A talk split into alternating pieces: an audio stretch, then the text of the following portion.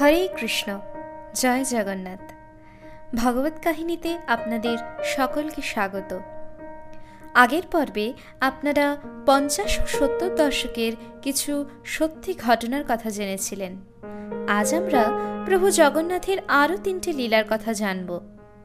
তার আগে বলি, আপনারা আমাদের চ্যানেলে নতুন হলে অবশ্যই লাইক, শেয়ার, সাবস্ক্রাইব করে আমাদের ভগবত কাহিনী চ্যানেলটিকে সাপোর্ট করবেন।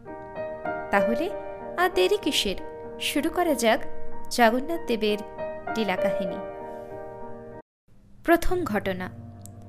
জগন্নাথ দেবের পূজারী ফটিক ভট্টাচার্যের নাতি, দিলীপ। দিলীপের পিতামাতা প্রয়াত হবার পর কয়েকবার দিলীপ বেলপুকুর কিংবা অন্য কোনো স্থানে ফিরে যাবার চেষ্টা করেছেন। সেখানে তিনি অপেক্ষাকৃত ভালো উপার্জন করতে পারতেন। কিন্তু শ্রী জগন্নাথ তার কাছে স্বপ্নে আবির্ভূত হতেন এবং কখনো কখনো প্রীতির সঙ্গে, কখনো বা ভীতি প্রদর্শন করে দিলীপকে বলতেন, সে যেন কখনো তাঁকে ছেড়ে দূরে না যায়। দিলীপ বলেন, যদি আমি সপ্তাহে দুবার জগন্নাথ দেবকে দর্শন না করি, তাহলে বাড়ির সব কিছুই বিপর্যস্ত হয়ে পড়ে এবং জীবন দুর্বিষহ হয়ে ওঠে। আর এখনও পর্যন্ত আমি নিরন্তর কত রকমের সমস্যার সম্মুখীন হই। আর তখন আমি কেবল দাদার কাছে যাই। দাদা দাদা মানে জগন্নাথ দেব। ছোটবেলা থেকেই এই দিলীপ জগন্নাথ দেবকে এই নামেই ডেকে থাকে। এবং জগন্নাথ দেবের কাছে গেলে তার জীবনের সকল সমস্যার সমাধান খুব তাড়াতাড়ি হয়ে যায়।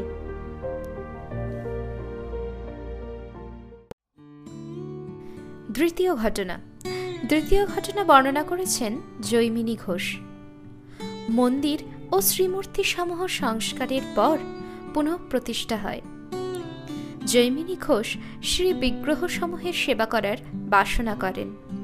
কিন্তু তার কাছে টাকা পয়সা ছিল না। সেজন্য তিনি জগন্নাথের কাছে আবেদন করলেন এবং নিজের অবস্থা বর্ণনা করলেন। সেই রাত্রে মন্দিরের পাশের গাছ থেকে দুটো বড় ডাল ভেঙে পড়ে।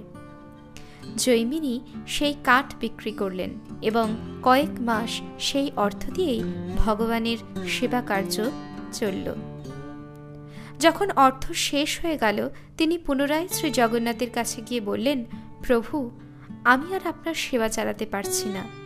আপনাকেই নিজ ব্যয়ভার বহন করতে হবে। সেই দিন থেকে মন্দিরের ভেতরে বেদির পাশে তিনি প্রতিদিনের পূজার জন্য যা টাকা পয়সা লাগে তা পেয়ে যেতেন। খুবই আশ্চর্য ঘটনা, তাই নয় কি?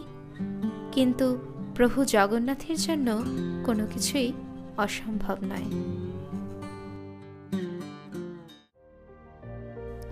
একবার স্নানযাত্রার সময় প্রভু জগন্নাথের পূজারী ফটিক চক্রবর্তীর স্ত্রী নির্মলা দেবী অত্যন্ত অসুস্থ হয়ে পড়লেন। সেদিন প্রবল বৃষ্টি হচ্ছিল এবং জগন্নাথ মন্দিরে বহু মানুষের সমাগম হয়েছিল। সেদিন নির্মলা দেবী সারা দিন শয্যাশায়ী হয়ে রইলেন।